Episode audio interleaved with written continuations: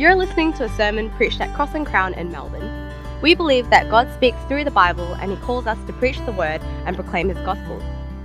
We pray that as you listen, you will be strengthened to know, love, and live for Jesus.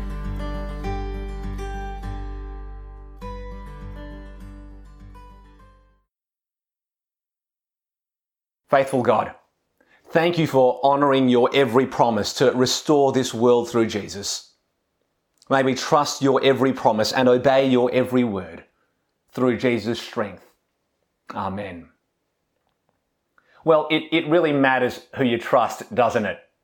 Uh, whether it's in friendship, in marriage, or at work, it's no understatement to say that trust is the foundation of every healthy relationship. And when that trust is gone, that's the moment where a relationship falls apart, isn't it? Just think about that friend whom you've confided in, you've shared your secrets with, but instead of keeping your confidence, they take advantage of you. They break that confidence and they break that trust. What happens then? We do what's most natural. We protect ourselves, don't we? And we vow to ourselves, I'll never trust anyone else ever again. Words are cheap. Promises are empty. People cannot be trusted. That's what at least we tell ourselves because a promise is only ever as reliable as its maker, isn't it? And all too many of us know from bitter and harsh experience that people are not reliable. But I wonder, what would you do? How would you respond if God made you a promise? What if the God who spoke this world into motion, who spoke this world into existence, now speaks to you a promise that is ironclad, blood bought, and rock solid? You might not trust anyone else, but will you trust Him? Will you have faith in His promise? Will you trust that promise, God's promise, against all odds? In Genesis 12 this afternoon, we're going to see how just one promise from God can change the course of human history. In fact, this one promise, it defines human history. It ties history together. This promise is that scarlet cord that runs through every page of our Bible. It's that scarlet cord that gives every moment of our lives meaning. And I'd go so far as to say that this promise is so great that if you get it, you'll get the whole story of God. If you truly understand this promise, it'll unlock the Bible and show you how everything fits together. And that promise is this God will restore this whole world to everything it was meant to be. God will restore this whole world to everything it was meant to be. And here's the crazy part He's going to start it all through one man. But before we can look at the promise, we need to reckon with our problem because there is a significant problem in front of us. You know, lately I've been watching uh, a new Korean drama. My latest one is called Signal. And in the latest episode of this drama, a police officer, of all people, sees a dead body for the first time And she breaks down crying. Now, the unsympathetic part of us might think to ourselves, why? I mean, you're a police officer. Surely you see dead bodies all the time. But also we think, well, why is it that we're shocked at death? I mean, in one sense, death is the reality that faces us all. It's the most natural consequence of life, isn't it? Death comes to us all, and yet still something deep inside all of us feels that death is not the way it's meant to be. Our world is not the way it's meant to be. You know, in Act 1 of our story, we saw that God created this world to be good. You'll see it there on the screen. A world in which God's people, Adam and Eve, live in God's kingdom, the Garden of Eden, with God as their king. This is a world where the author, the arena, and the actors all live together in perfect harmony. This is the world as it was always meant to be, a world full of blessing. But last week we saw that that world collapsed in on itself, didn't it? The actors rebelled against their author. We rejected God's word and seized his glory. And so, God disowned us as his people. He banished us from his kingdom. And instead of our king, God became our judge. A world full of blessing now becomes a world under a curse. And in Genesis 4 to 11, sin spreads throughout humanity like a deadly virus and it infects every part of our world. You know what's remarkable though? Notwithstanding the viral spread of sin, after judging our world through a flood, God still gives us the second chance we simply don't deserve. For whatever reason, it's absolutely amazing. Our greatest sin cannot stop God's greatest story. And now, in chapter 11, verse 10, our story pauses. It's as if from Genesis 1 all the way until this very verse, we've been viewing this story through Google Earth. We've been looking at God's big plan for the whole world. But now, chapter 11, the camera stops and it zooms in all the way to street view. And we find ourselves on one suburban street, looking at the house of one ordinary family.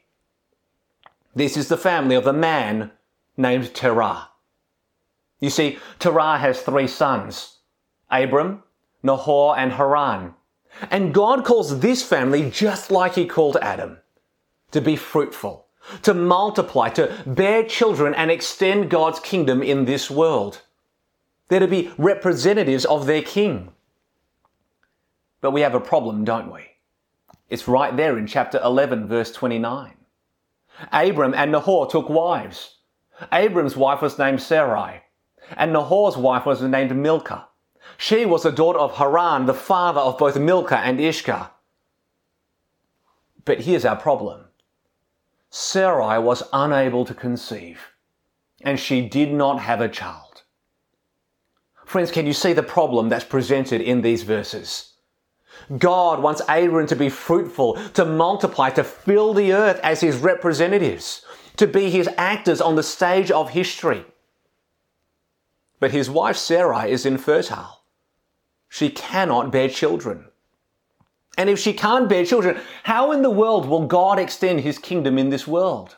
How in the world will he fulfill his gospel purposes? You know, it won't be too long before even people in our family will have that joy of bearing children and becoming parents. If you're married or engaged, please start thinking about kids. Because children are God's best for your marriage, and this is a key way in which He'll extend His kingdom in our world. But you know, it's those joys of childbearing that makes infertility so unbearably painful. You might know people who confront this problem. Just imagine the pain of, of grieving a child you've never held, of missing a child you've never known. I think what makes infertility so viscerally painful is its finality. There's nothing we can do to change it. And here in Genesis 11, the story of God is stopped in its tracks by a problem that seems so final that there is literally nothing anyone can do. Or so we think. Because into that problem, God speaks his promise. Just look there. He, he promises to restore this whole world to everything it was meant to be. And here's the crazy part. He promises to restore it through Abraham's children, an old man, and his infertile wife.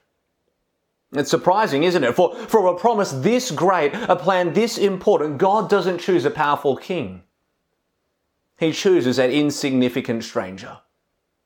It's as if a world class playwright says to the year 10 work experience kid, Mate, we're going to restart this play from the ground up.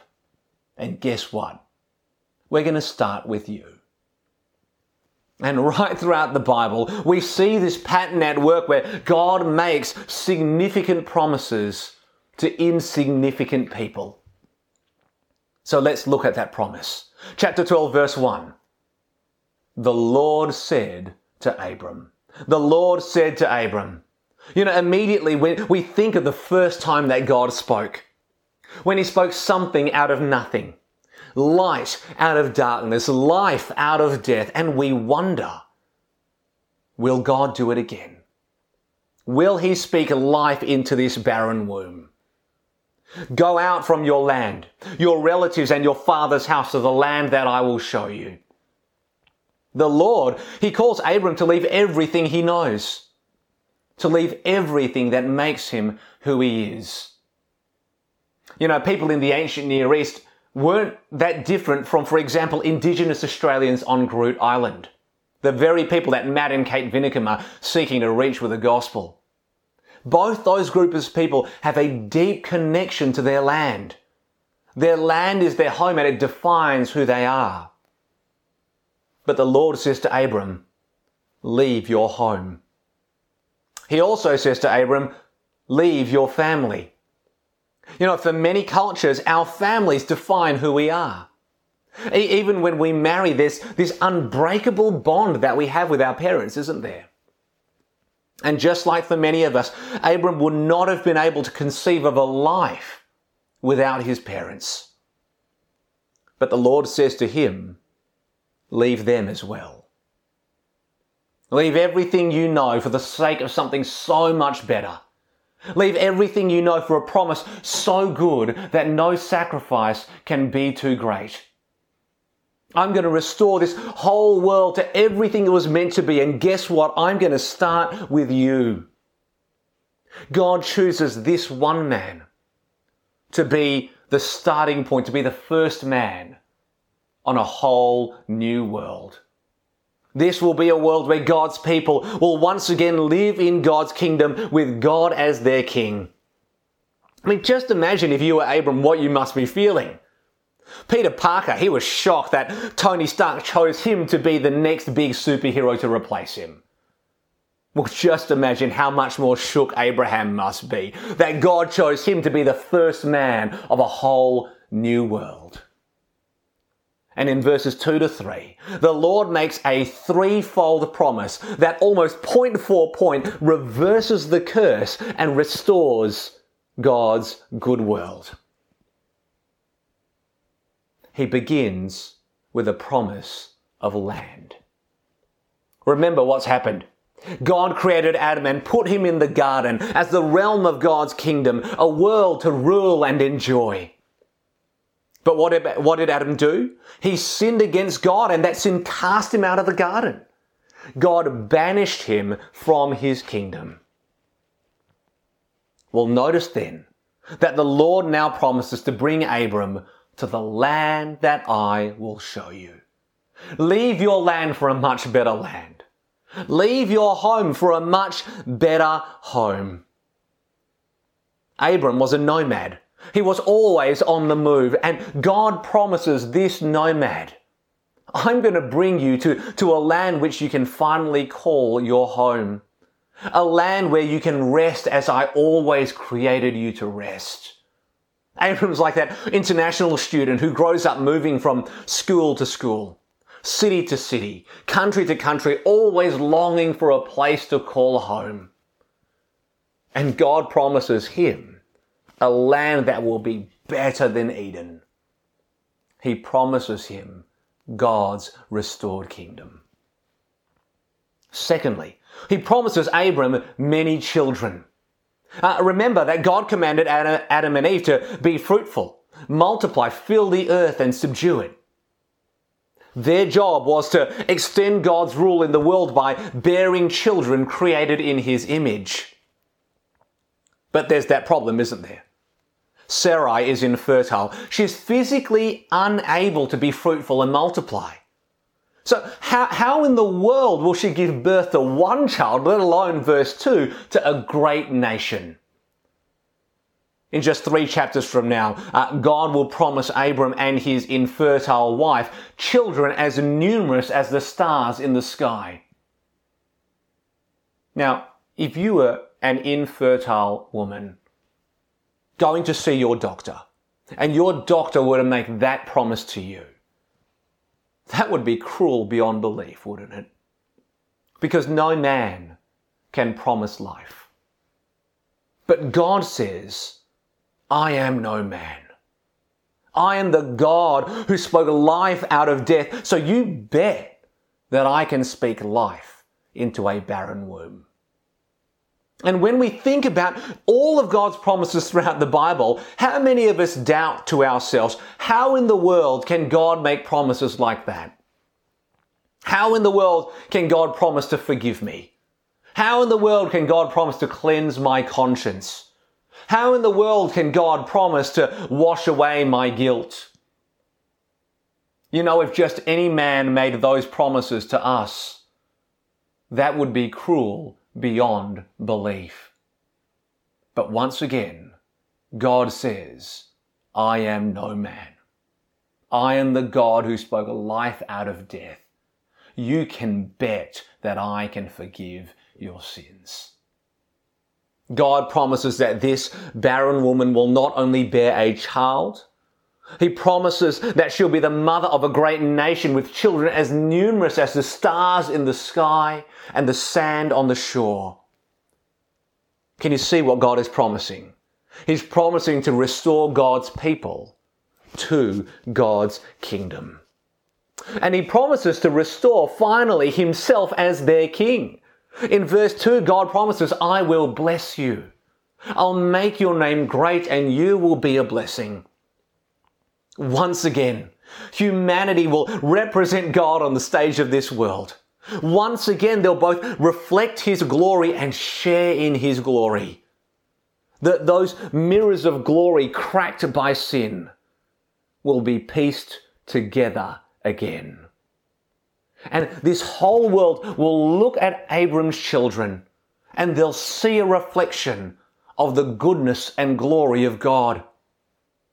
Once again, the actors will represent their author on the arena of history. Abram's children will represent their God. And anyone who blesses them, God will bless. Anyone who curses them, God will curse. That's how much they are God's representatives. Once again, God will be their king. Just, just pause for a moment and think about that. Did you get the magnitude of these promises? God is approaching this one insignificant man, a total nobody, an old man and his barren wife, and saying that through you, I'm going to renovate this whole world into everything that it was meant to be. And it won't just be for you.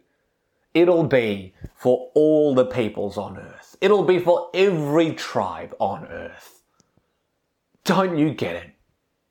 Abram, you're just the beginning. I know that some of you in our church family enjoy making model planes. If you're short of ideas to do in isolation, this is a great couples activity to do. Make model planes.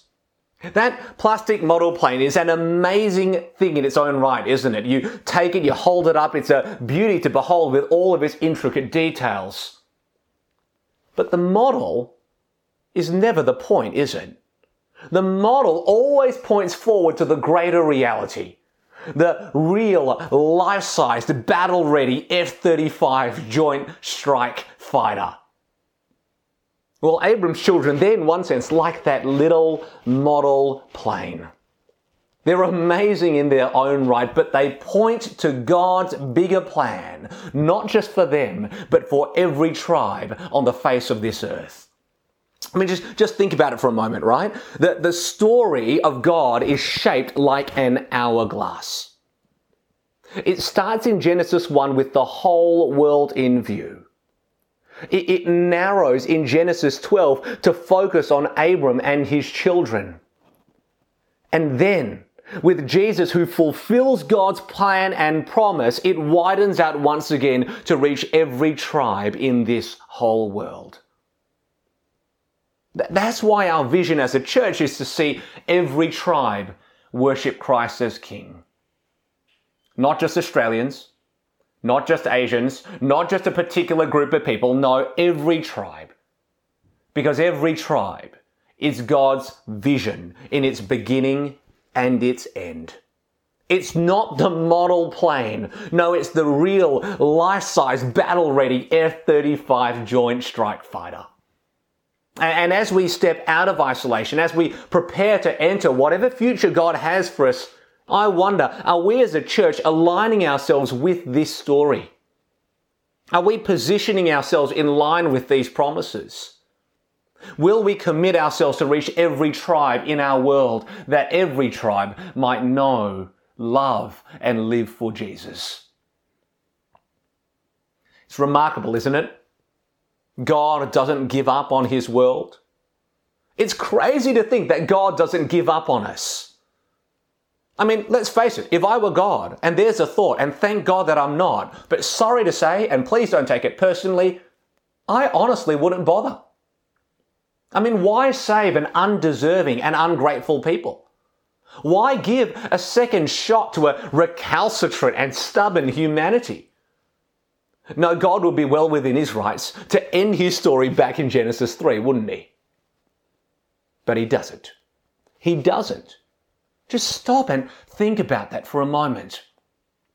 For all our sin, for all our shame, our guilt, and our fear, God does not give up on us. My dear friend, I need you to know this. God doesn't give up on you. You can bet your bottom dollar that when God makes a promise, He's not like us. He keeps it. Every last word. He promised Abram that he would restore this world and save us from sin and death. Well, I want you to know he's kept that promise. He's fulfilled it. He's fulfilled it all in Jesus. In 2 Corinthians 1 8, the Apostle Paul says that every one of God's promises is yes in Him. Isn't that great? The promise He made to Abram is a promise He's kept in Jesus. God made His promise to one man. Well, God has fulfilled His promise through one man. Think about it this way. The Old Testament tells a story of a promise made. The New Testament tells the story of that promise kept.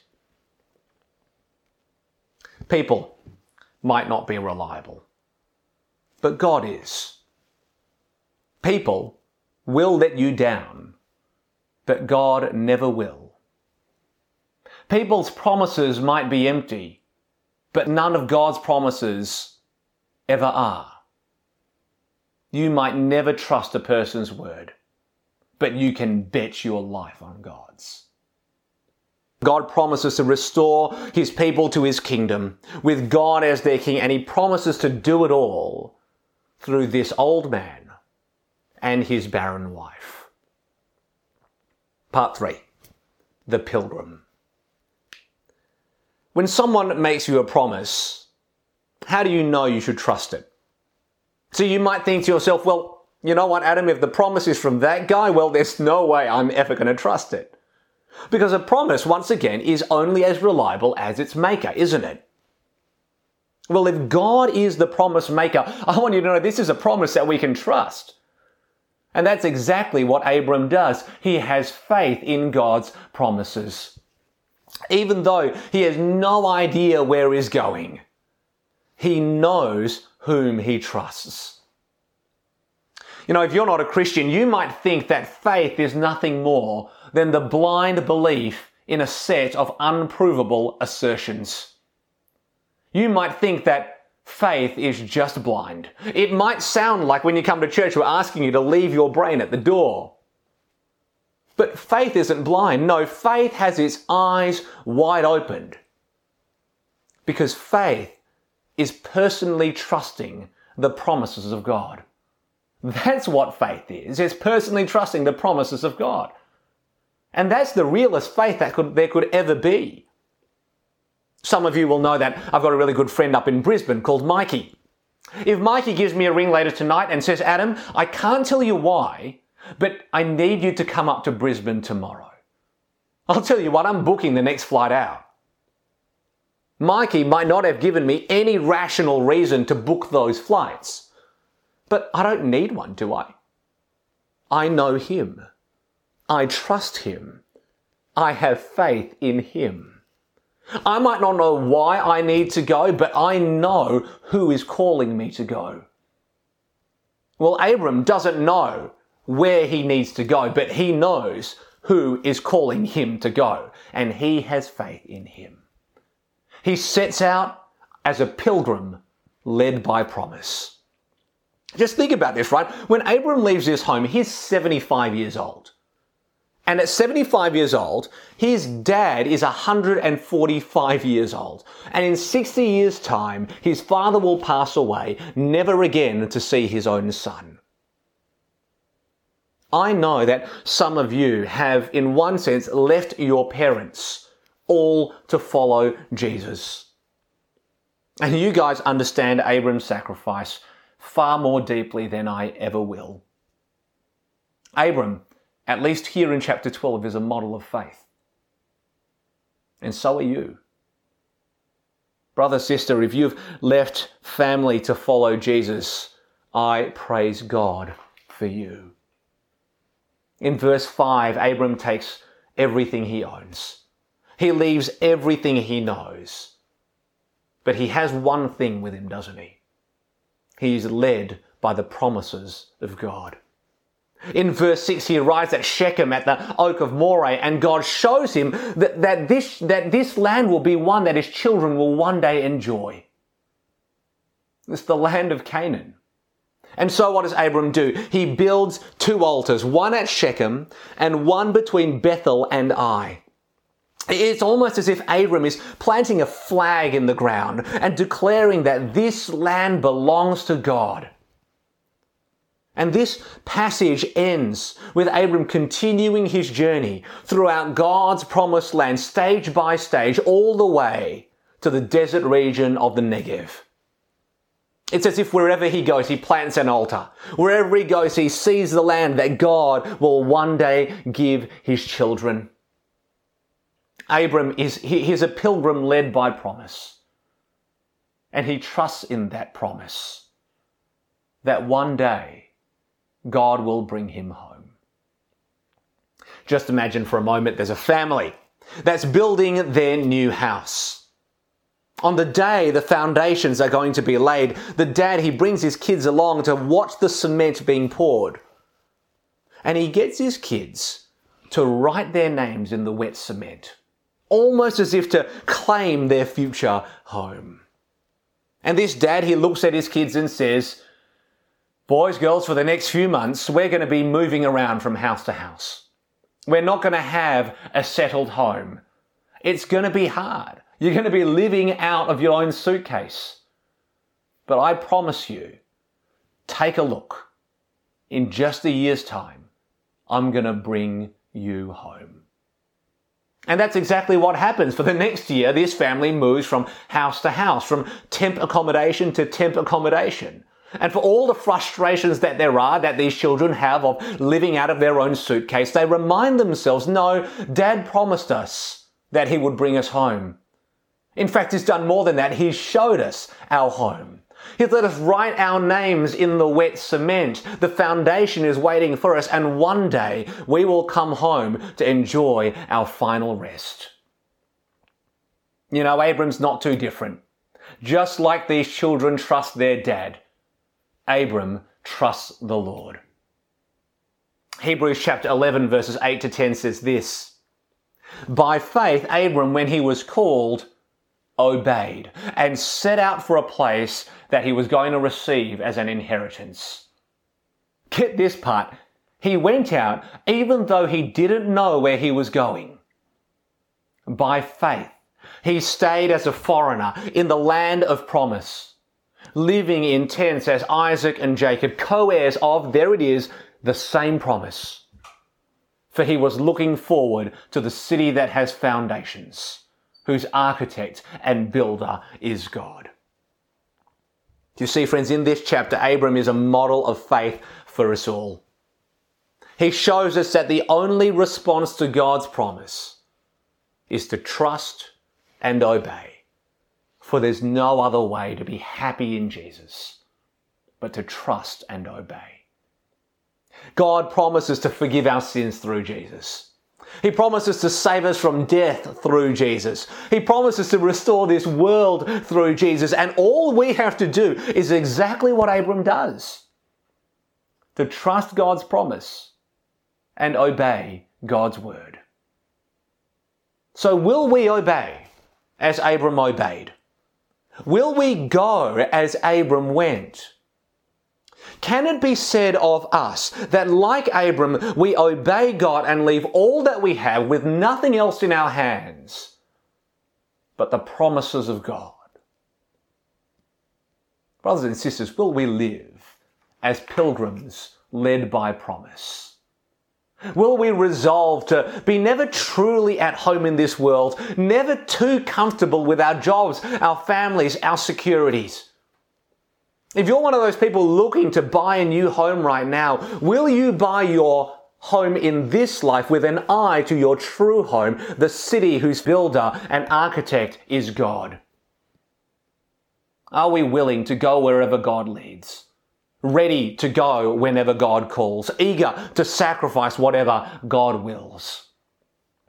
We will only ever live as pilgrims if we truly believe God's promise.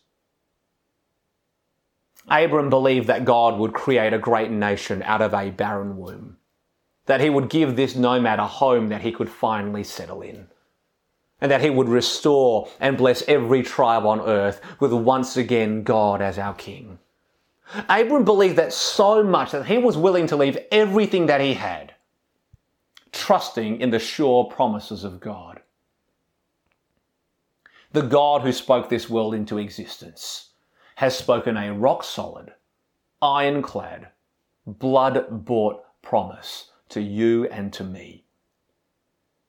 He speaks this promise that he will restore this world in Jesus and restore us to God's great story. The only question remaining for us is this Will we trust that promise? Will we obey that word? Act 1 and Act 2.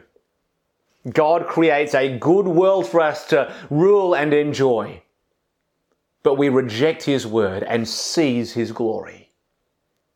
Praise God then for Act 3. God promises to restore His world, starting with one man. Let's pray. Faithful God, thank you for honoring your every promise to restore this world through Jesus. May we trust your every promise and obey your every word through Jesus' strength. Amen.